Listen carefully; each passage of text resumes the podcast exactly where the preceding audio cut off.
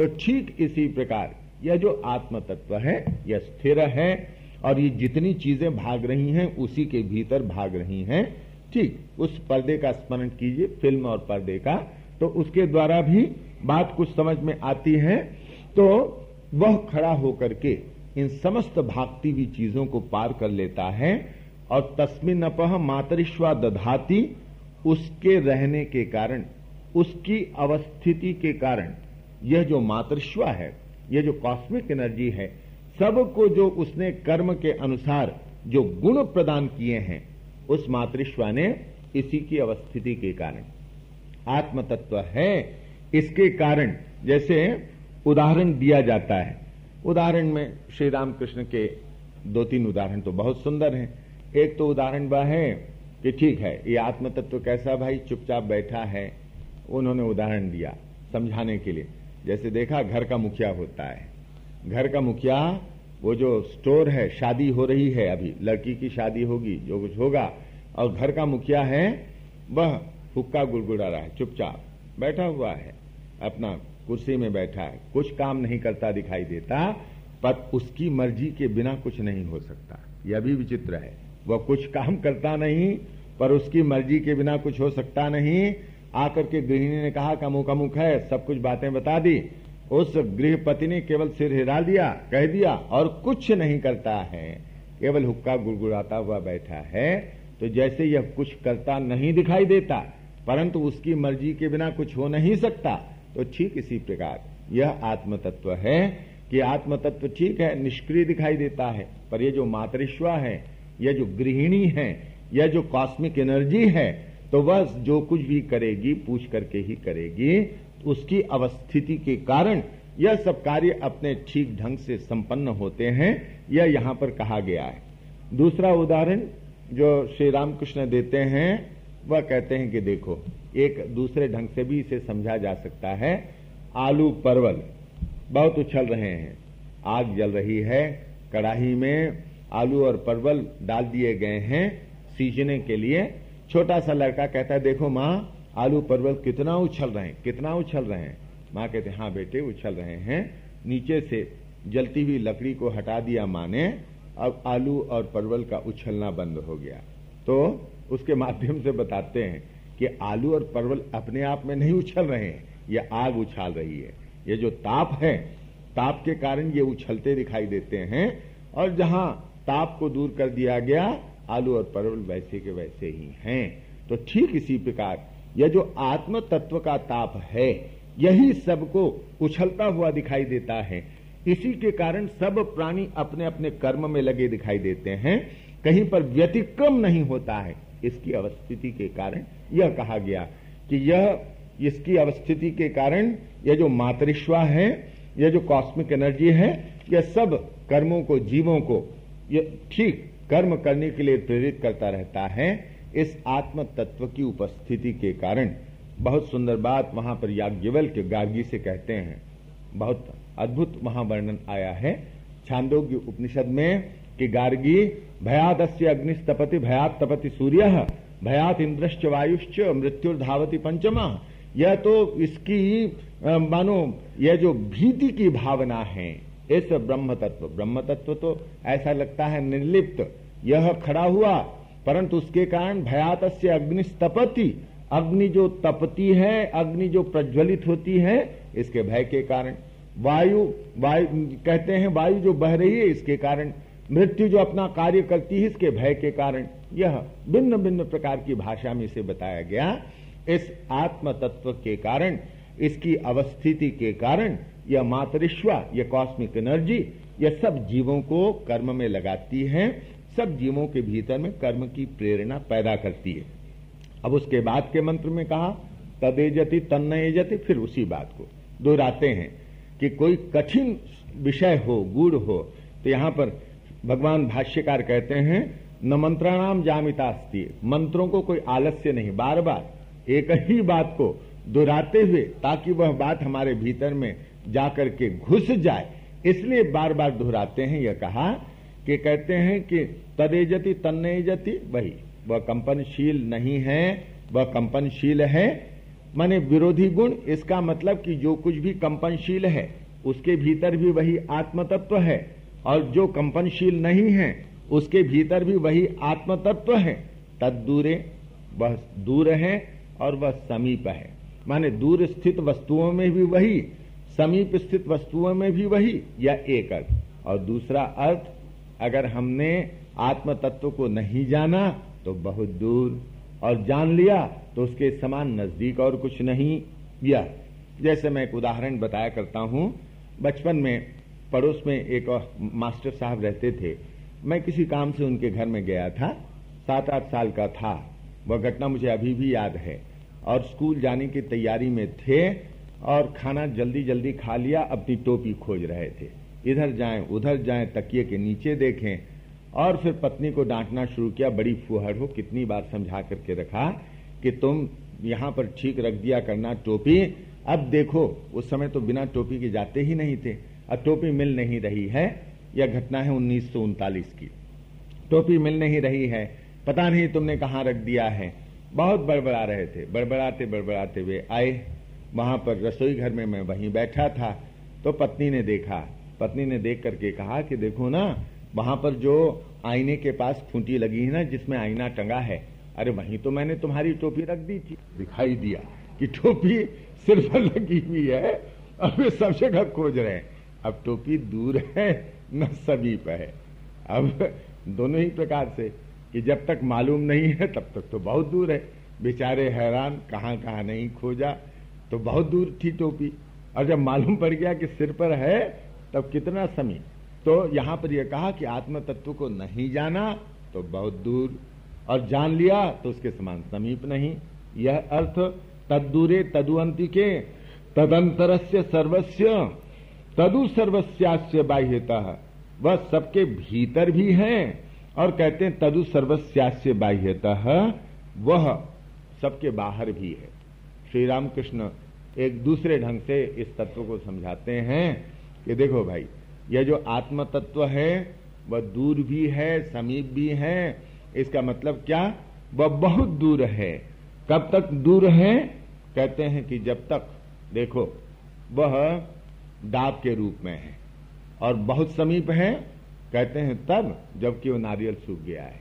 ये उनके कहने के अलग तरीके हैं कि दूर कब है आत्म तत्व जब तक वह डाब है। और समीप कब है आत्म तत्व जब वह सूख गया है। क्या मतलब? जैसे डाब। हम डाब खाते हैं, उसका खोपड़ा खाते हैं तो जब तक डाब डाब कहते हैं, जब तक उसमें जल भरा हुआ है। और जब तक जल भरा हुआ है, खोपड़े को अलग करना कठिन काम है। हम गूदे को अलग करना चाहें, काट करके तो छिलका भी साथ में निकल आता है। जैसे कहा ना श्री रामकृष्ण से पूछा गया कि आप कहते हैं आत्म तत्व है, तदु तदंतर सर्वस्व सबके भीतर में आत्म तत्व भरा है। कहा दिखाई तो देता नहीं है। आत्म तत्व है कहा? तो श्री रामकृष्ण इसका उदाहरण देते हैं। डाबका की जैसे गूदा है। गूदे को निकालना चाहो तो गूदा निकलता नहीं है। और कट, काटना चाहो तो छिलका भी कट जाता है। माने गूदा और छिलका एक रूप हो गए हैं। कब? जब तक उसके भीतर में रस भरा है तब तक। और अगर रस सूख जाए, रस सूखने के बाद थोड़ा सा धक्का दो तो अंदर में जो भेला है अलग हो जाता है, गड़गड़ आवाज़ करता है। अब काटने की ज़रूरत नहीं रही, भेला अपने आप अलग हो गया, रस सूख गया कि भेला अपने आप हो गया। प्रतीति करा देता है, मैं हूँ मैं हूँ। ठीक इसी प्रकार आत्म तत्व मेरे भीतर है तदु तदंतर से सर्वस्व वह सबके भीतर में विद्यमान है। प्रतीति क्यों नहीं होती? कहा, वासना का रस भरा है। इसीलिए प्रतीति नहीं होती है। जब भी मैं आत्म तत्व का चिंतन करता हूँ तो या तो देह का चिंतन होता है, या थोड़ा सा और ऊपर उठा तो मन का चिंतन होता है। जैसे वह गुदा छिलके के साथ एक रूप हो गया होता है, जब उसके भीतर में पानी होता है ठीक इसी प्रकार जब तक मेरे भीतर वासना का जल है आत्म तत्व का चिंतन करता हूँ तो या तो देह के रूप में चिंतन होता है, या फिर कुछ ऊपर मैंने साधना की ऊपर उठा तो मन के रूप में चिंतन होता है। पर ठीक ठीक आत्म तत्व की प्रतीति कब होती है? जब वासना का रस सूख गया, ज्ञान के द्वारा, जब सुखा दिया गया, तब फिर और कुछ करना नहीं पड़ता। दाप का रस सूखा फिर थोड़ा सा धक्का दें तो भेला अलग हो गया छिलके से। उसी प्रकार आत्म तत्व इस शरीर रूपी छिलके से अलग मन रूपी छिलके से अलग अपनी प्रतीति करा देता है। यह श्री रामकृष्ण कहते हैं तो तदंतर से सर्वस्व तदु सर्वस्यास्य बाह्यतः, वह आत्म तत्व सबके भीतर भी है और सबके बाहर भी है। इसका मतलब वह सर्वव्यापी है। भीतर भी है, बाहर भी है इसका मतलब जो कुछ भी है वही है। वह जो सांप है, सांप के भीतर भी रस्सी है, सांप के बाहर भी रस्सी है। इसका मतलब क्या है? रस्सी ही रस्सी है और उसी में सांप प्रतिभात हो रहा है। सांप और रस्सी के संदर्भ में ठीक यही बातें कही जा सकती हैं कि यह जो रस्सी है, वह बहुत दूर भी है और बहुत समीप भी है। जब तक सांप दिखाई देता है, तब तक रस्सी बहुत दूर है। और जब सांप का भ्रम मिट जाता है तो रस्सी तो है ही अत्यंत समीप। तो ठीक, इस उदाहरण के द्वारा इस श्लोक का अर्थ समझ सकते हैं, यह पांचवा मंत्र। तो चौथे और पाँचवें मंत्र में उस आत्म तत्व के संबंध में बताया गया, वह आत्म तत्व कौन सा, जिसका घात मनुष्य कर लेता है। यदि प्रथम मंत्र में दिए गए सिद्धांत का आचरण उसने नहीं किया, जैसा कि दूसरे मंत्र में कहा गया है तो वह अपने भीतर के उस आत्म तत्व का घात कर लेता है। कौन सा आत्म तत्व किस प्रकार का आत्म तत्व इन दो मंत्रों में उस आत्म तत्व के स्वरूप पर चर्चा की गई। अब कहा कि अच्छा जो आत्म तत्व को जान लेता है तो बताइए भले फिर क्या होता है? कैसे जाना जाए? हम समझ गए। आपने कहा कि आत्म तत्व का घाती हो जाता है जो ऐसा नहीं करता। तो हमने आपसे पूछा कि आत्म तत्व क्या है? तो आपने बताया आत्म तत्व ऐसा ऐसा है। ठीक है। अब आत्म तत्व की साधना जो करता है, वह कैसे सिद्धि पाता है, ये दो श्लोकों में, दो मंत्रों में बताते हैं। छठे मंत्र में कहते हैं, यस्तु सर्वाणी भूतानी, आत्मनि एव अनुपश्यति, सर्वभूतेषु चात्मान, ततो न बीजुगुप्सति यह साधना का क्रम। यह छठे मंत्र में साधना का क्रम। चौथे और पाँचवें मंत्र में आत्म तत्व के स्वरूप के संबंध का उद्घाटन।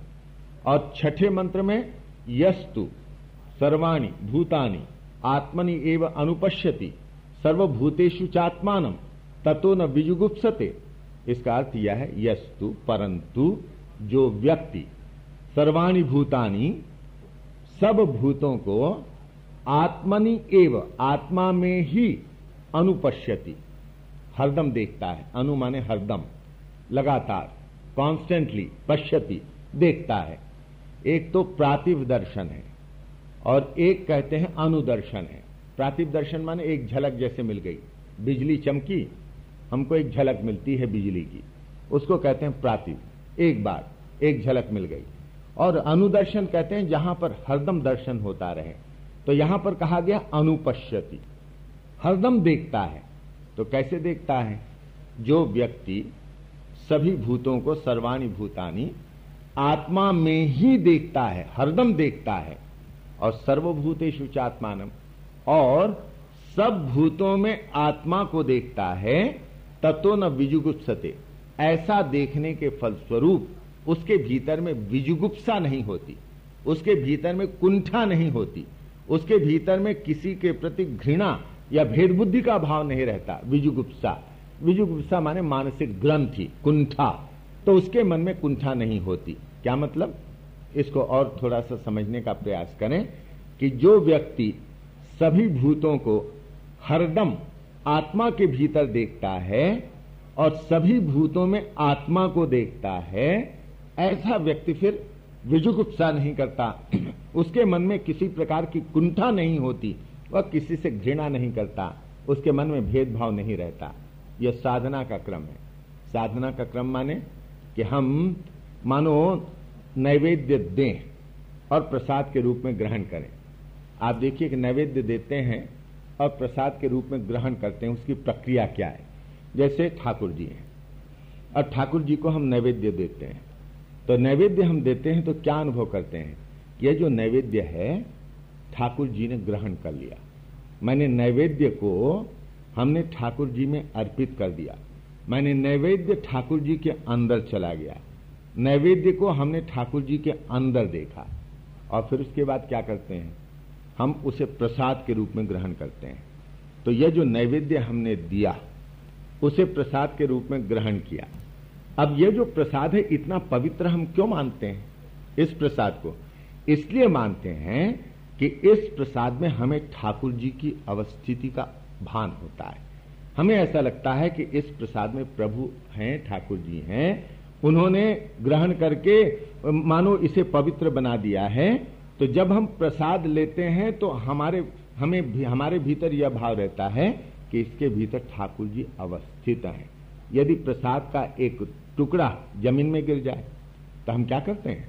उसे अत्यंत श्रद्धा पूर्वक उठा करके माथे से लगा करके हम उसको ग्रहण करते हैं। और मान लीजिए, बहुत बढ़िया मिठाई नीचे ज़मीन पर गिर जाए, हम उसे देखते तक नहीं, उसे उठाते तक नहीं। परंतु प्रसाद का एक टुकड़ा गिर जाए, सामान्य से प्रसाद का टुकड़ा गिर जाए तो वह कोई मिठाई नहीं है। हमारे लिए कोई ऐसी वस्तु नहीं है। हमारे लिए वह प्रसाद है। ठाकुर जी ने ग्रहण किया है। उस प्रसाद के टुकड़े में हमें ठाकुर जी की उपस्थिति का भान होता है, और इसीलिए उसे हम उठा करके हम ग्रहण करते हैं, इसमें संकोच नहीं होता। और कोई अन्य कितनी भी मिठाई हो, वह प्रसाद नहीं है। अगर वह ज़मीन पर गिर जाती है, हम उसकी तरफ़ देखते तक नहीं। बच्चा भी उठाने जाता तो कहते, नहीं नहीं, मत उठाना उसे। ज़मीन पर वह गिर गई है, सन गई है, खराब हो गई है, पर उसी स्थान पर ठाकुर जी का प्रसाद गिर जाए। उसको हम कितनी, मानो श्रद्धा के साथ उठाते हैं। तो यह भाव, माने नैवेद्य में हम अर्पित करते हैं। और प्रसाद में हम ग्रहण करते हैं ठाकुर जी की अवस्थिति का भान हमें बना रहता है। तो यहाँ पर यही कहा गया, साधना का क्रम क्या है? सर्वाणी भूतान, जहाँ पर हमारा जिससे संबंध आए, हम उसको मानो उस आत्म तत्व में ही देखते हैं। आत्मन एवं अनुपश्यति हमने नैवेद्य के रूप में चढ़ा दिया, आँखों से जो दृश्य दिखाई देता है, इंद्रियों के माध्यम से ग्रहणीय यह जो संसार है, जैसे कहा गया ना इदम जो एकादश इंद्रिय युक्तवा, जहाँ पर कहा गया है, शास्त्रेण अपि अवगम्यते, जहाँ पर इन एकादश इंद्रियों के द्वारा जो कुछ भी हम ग्रहण करते हैं, हम क्या करते हैं उसको? मानो ठाकुर जी में, मानो दे देते हैं, नैवेद्य के रूप में अर्पित करते हैं, और फिर उसके बाद यह भान बना रहता है कि यह जो आया है, वह प्रसाद के रूप में ग्रहण करते हैं। फिर संसार में, मानो ठाकुर जी की उपस्थिति का अनुभव यह भाव लाने की चेष्टा करो यह साधना क्रम है। यहाँ पर बताया गया तो संसार में इस प्रकार की साधना की जाए या, या तो गुरु उपदेश दे रहे हैं। अंत में मालूम पड़ता शिष्य का अभी पता नहीं चल रहा है। ईशावास्योपनिषद में गुरु का उपदेश चला है पर शिष्य कहाँ पर है इसका पता नहीं चल रहा है। हम जब जाएँगे और अगले मंत्रों तब एक स्थान पर जाकर के देखेंगे अरे यह तो शिष्य है। इस शिष्य के प्रति गुरु ने यह उपदेश दिया। तो गुरु उपदेश दे रहे हैं। शिष्य बैठा हुआ है। तो शिष्य ने पूछा होगा कि गुरुजी, आपने आत्म तत्व के संबंध में तो बताया, परंतु अब आप यह बताइए कि हम कैसे क्या करें, साधना किस प्रकार से करें? तो गुरु जी बताते हैं, साधना का यह क्रम कि ठीक है, जो कुछ भी दिखाई देता है, उसे नैवेद्य के रूप में अर्पित कर, उसे प्रभु के भीतर में देख, और जब व्यवहार करेगा, ऐसा मान करके कि प्रभु के मानो स्पर्श से ये सब के सब सुवासित हैं। इस ढंग से तू व्यवहार कर, प्रसाद के रूप में ग्रहण कर, नैवेद्य के रूप में अर्पित कर, प्रसाद के रूप में ग्रहण कर तो कहा वही, यस्तु सर्वाणी भूतानी, आत्मनि एव अनुपश्यति, सर्वभूतेषु चात्मान ततो न विजुगुप्सते, फिर विजुगुप्सा नहीं होगी, और फिर उसके बाद सिद्धि की अवस्था कैसी होती है? ऐसा ही हमारा साधना क्रम चलता रहा। इंद्रियों के माध्यम से जो दिखाई देता है, प्रभु के भीतर में हमने मानो समर्पित कर दिया और उसके बाद जो दिखाई देता है, प्रभु ही मानो अवस्थित दिखाई देते हैं, उन्हीं का मानो रूप दिखाई देता है। ऐसा भाव हमारे भीतर में बना रहा या हमने बनाने की चेष्टा की और अंत में क्या होता है? यस्मिन सर्वाणी भूतानी आत्मय व भूत विजानत, तत्र को मोह कह शोक। एकत्व अनुपश्यत कहा गया कि यस्मिन सर्वाणी भूतानी आत्मैव अभूत। जिस समय सर्वभूत, फिर आत्मा ही बन जाते हैं। अभी तो प्रसाद में मुझे प्रभु की, ठाकुर जी की उपस्थिति का अनुभव होता है। एक स्थिति ऐसी आती है, जब प्रसाद ही प्रभु रूप हो जाता है। जो कुछ दिखाई देता है, प्रभु रूप ही हो जाता है। एक स्थिति है साधना की जहाँ प्रभु की अवस्थिति मालूम पड़ती है और सिद्धि की अवस्था वह है जहाँ प्रभु की अवस्थिति नहीं, प्रभु ही मालूम पड़ते हैं। और दूसरा कुछ पता ही नहीं चलता है। यस्मिन सर्वाणी भूतानी आत्मई वो अभूत, आत्मा ही बन गए। सबके सब प्राणी आत्मा ही बन जाते हैं। विजानत, विज्ञानी, ऐसा जो विजानत, विज्ञानी। तत्र को मोह कह शोक एकत्व अनुपश्यता ऐसा फिर जो एक ही आत्म तत्व को देखता है, अरे उसके लिए मोह कहाँ है? उसके लिए शोक कहाँ है? वह किसके लिए क्या घृणा करेगा? किससे भेद बुद्धि रखेगा? या विज्ञानी के लिए? यह जो कहा जाता है न श्री रामकृष्ण देव कहते थे, अरे ये तीन अज्ञान, ज्ञान और विज्ञान वे हरदम कहा करते थे। गीता में भी है, ज्ञानम ते हम सविज्ञानम इदम वक्ष्याम अशेषतः, ज्ञानम विज्ञान सहितम। माने ज्ञान के साथ साथ मैं तुझे विज्ञान दूँगा। ये तो भगवान कृष्ण कहते हैं कि एक ज्ञान है, एक विज्ञान है, और श्री रामकृष्ण और आगे चल करके कहते हैं, देखो रे, किसी ने दूध के संबंध में पढ़ा है या सुना है? किसी ने दूध को देखा है और किसी ने दूध को चखा है? जिसने पढ़ा है या सुना है दूध के बारे में, देख भाई, वह तो अज्ञान है, और कभी कभी वह विपरीत ज्ञान का कारण बनता है। जिसने दूध को देखा है, वह भी कभी कभी दूध के संबंध में भ्रम में पड़ जाता है। पर जिसने दूध को चखा है, वह है विज्ञानी। कभी भ्रम में नहीं पड़ता है। अज्ञान सुन करके या पढ़ करके जो ज्ञान होता है, वह अज्ञान है और कभी कभी विपरीत ज्ञान का कारण बनता है, वह प्रसिद्ध कहावत है।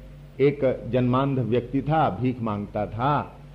जा रहा था कहीं, एक मित्र मिला आँखों वाला, कहो, सूरदास, आज तुम वहाँ पर आए नहीं? बढ़िया, सेठ जी ने सुंदर सब लोगों को भोजन कराया। कहीं पता तो नहीं था भाई, सूरदास ने कहा। अरे, कितनी चीज़ें बनी थी क्या क्या बनी थी? अरे, बहुत सी चीज़ें थी, पर खीर बहुत लाजवाब थी। खीर? सूरदास ने पूछा, खीर क्या होती? तुमने खीर नहीं खाई? नहीं तो? अरे, खीर, चावल और दूध दोनों को मिला करके बनाते हैं। चावल तो पता है, दूध क्या है? दूध तुम्हें नहीं मालूम, सूरदास। अरे, दूध पानी के समान तरल, पर उसका रंग सफ़ेद होता है। पानी तो मालूम है, पर ये सफ़ेद क्या है? सफ़ेद होता है। अभी कैसे समझाए? अरे सूरदास, बगुले के समान सफ़ेद। बगुला? ये बगुला क्या बला है? तब आँखों वाले ने अपना हाथ ऐसा किया, अरे बगुला, ये टटोल के देखो ऐसा। तो सूरदास ने टटोला, कहा, भैया, ये तो बहुत टेढ़ी चीज़ है। ऐसी टेढ़ी खीर तुमने कैसे खाई होगी? यह ये श्री रामकृष्ण की कथा में। और ये बहुत प्रसिद्ध कहावत है। कि जो पढ़ करके या सुन करके ज्ञान होता है, वह अज्ञान है। और कभी कभी विपरीत ज्ञान का कारण बनता है। एक। और जिसने दूध को देखा है, ठीक है, वह ज्ञानी है। पर वह निर्भूल ज्ञानी नहीं है। उसके ज्ञान में भ्रम रह सकता है। जिसने दूध को देखा है, उसके सामने तीन कटोरियाँ रख दें। एक में खड़िए का घोल, दूसरे में मठा और तीसरे में दूध। और कहा जाए, देख करके बताइए कि किस कटोरी में दूध है। नहीं बता सकता। जिसने दूध को देखा है, क्योंकि तीनों एक समान और जिसने दूध को चखा है, वह उठाएगा एक कटोरी को, चखेगा, कहेगा, यह दूध नहीं है। दूसरे को उठाएगा, चखेगा, कहेगा, यह दूध नहीं है। तीसरे को उठाएगा, चखेगा, कहेगा, यह दूध है। तो जिसने दूध को चखा है, वह है विज्ञानी। और वह कभी भूल नहीं कर सकता। तो कहा गया, यस्मिन सर्वाणी भूतानी आत्मई व अभूत, विजानत जो विज्ञानी है, उसके लिए जिस समय सब कुछ आत्मा ही बन जाते हैं, आत्मा की अनुभूति नहीं, या आत्मा की उपस्थिति का भान नहीं, बल्कि ये सब आत्म तत्व ही बन गए तो जो एकत्व इस प्रकार एक ही देख रहा है, फिर कहा मोह, कहा शोभ व कथा आप पढ़ते हैं ना, कि जा रहे थे नाव से पार करते हुए, एक उसमें थे, साधु बाबा थे, और कुछ लोग ऐसी दुष्ट जन थे तो कहने लगे, वाह वाह, कैसी चिकन मुंडी है। वाह, बढ़िया। इस पर तो बढ़िया तबला बजाया जा सकता है। एक ने तबला बजाना शुरू किया। अब साधु बाबा चुप हैं। दूसरे ने कहा, कह रहे, तबला क्या, नगाड़ा, पीटो पीटो। चप्पल अपनी निकाल ली, ऐसा बजाने लगे। अब साधु बाबा ने तो कोई कहा नहीं। किसी प्रकार पर भगवान से सहा नहीं गा। कहा कि, अरे, ये लोग तेरा अपमान कर रहे हैं, मेरा अपमान है। तू अगर कह तो इस नौका को मैं उलट दूँ। इनको अपने किए का सब फल मिल जाएगा।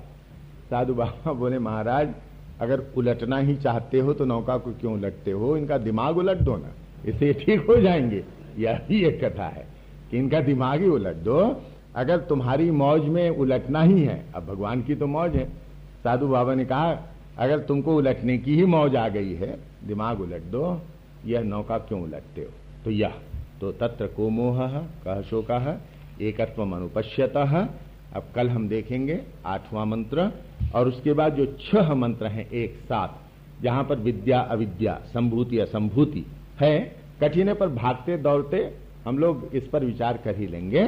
तो इन शब्दों के साथ आज की यह जो कथा है, इसे यहीं पर हम समाप्ति करते हैं। हरिओम तत्व समागत देवियों और सज्जनों ईशा वास्योपनिषद पर। विगत दो दिनों से चिंतन चल रहा है। पहले मंत्र में गुरु ने शिष्य को सिद्धांत का उपदेश दिया। दूसरे मंत्र में कहा कि इस सिद्धांत का व्यवहार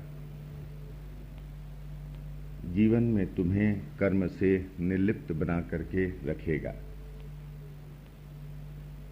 कर्म नहीं चिपकता है। इसलिए कर्म से भयभीत होने की अपेक्षा नहीं। या भयभीत होने का प्रयोजन नहीं। आसक्ति कर्म को मनुष्य से चिपकाती है। और उस आसक्ति को दूर करने के लिए जो उपदेश दिया, वह यह है कि सभी जो कुछ दिखाई देता है, सब में भगवान बसे हुए हैं। ईश्वर सर्वभूतानाम हृदय अर्जुन तिष्ठति।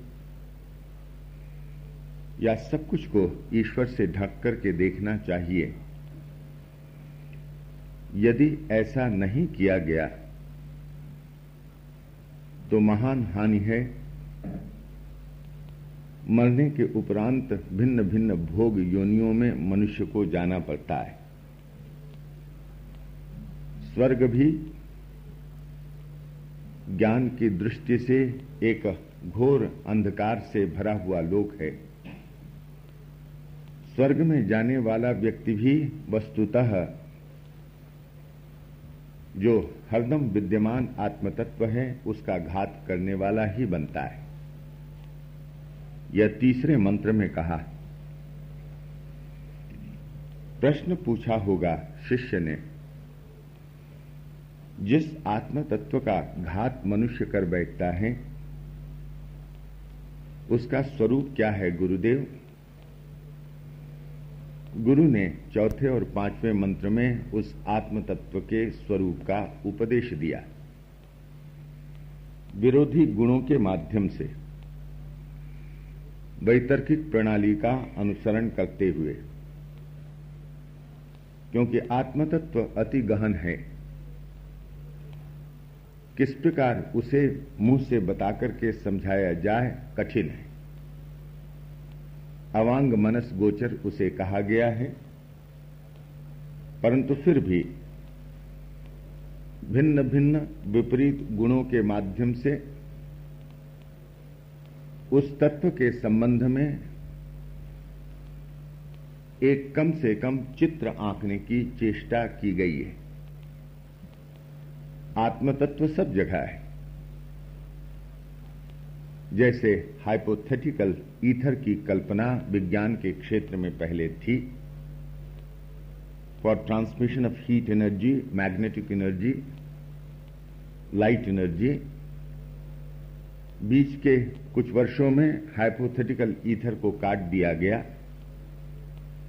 परंतु आज फिर से हाइपोथेटिकल ईथर की बात विज्ञान के क्षेत्र में सम्मत है। कल्पना कीजिए कि आत्मतत्व सर्वव्यापी है।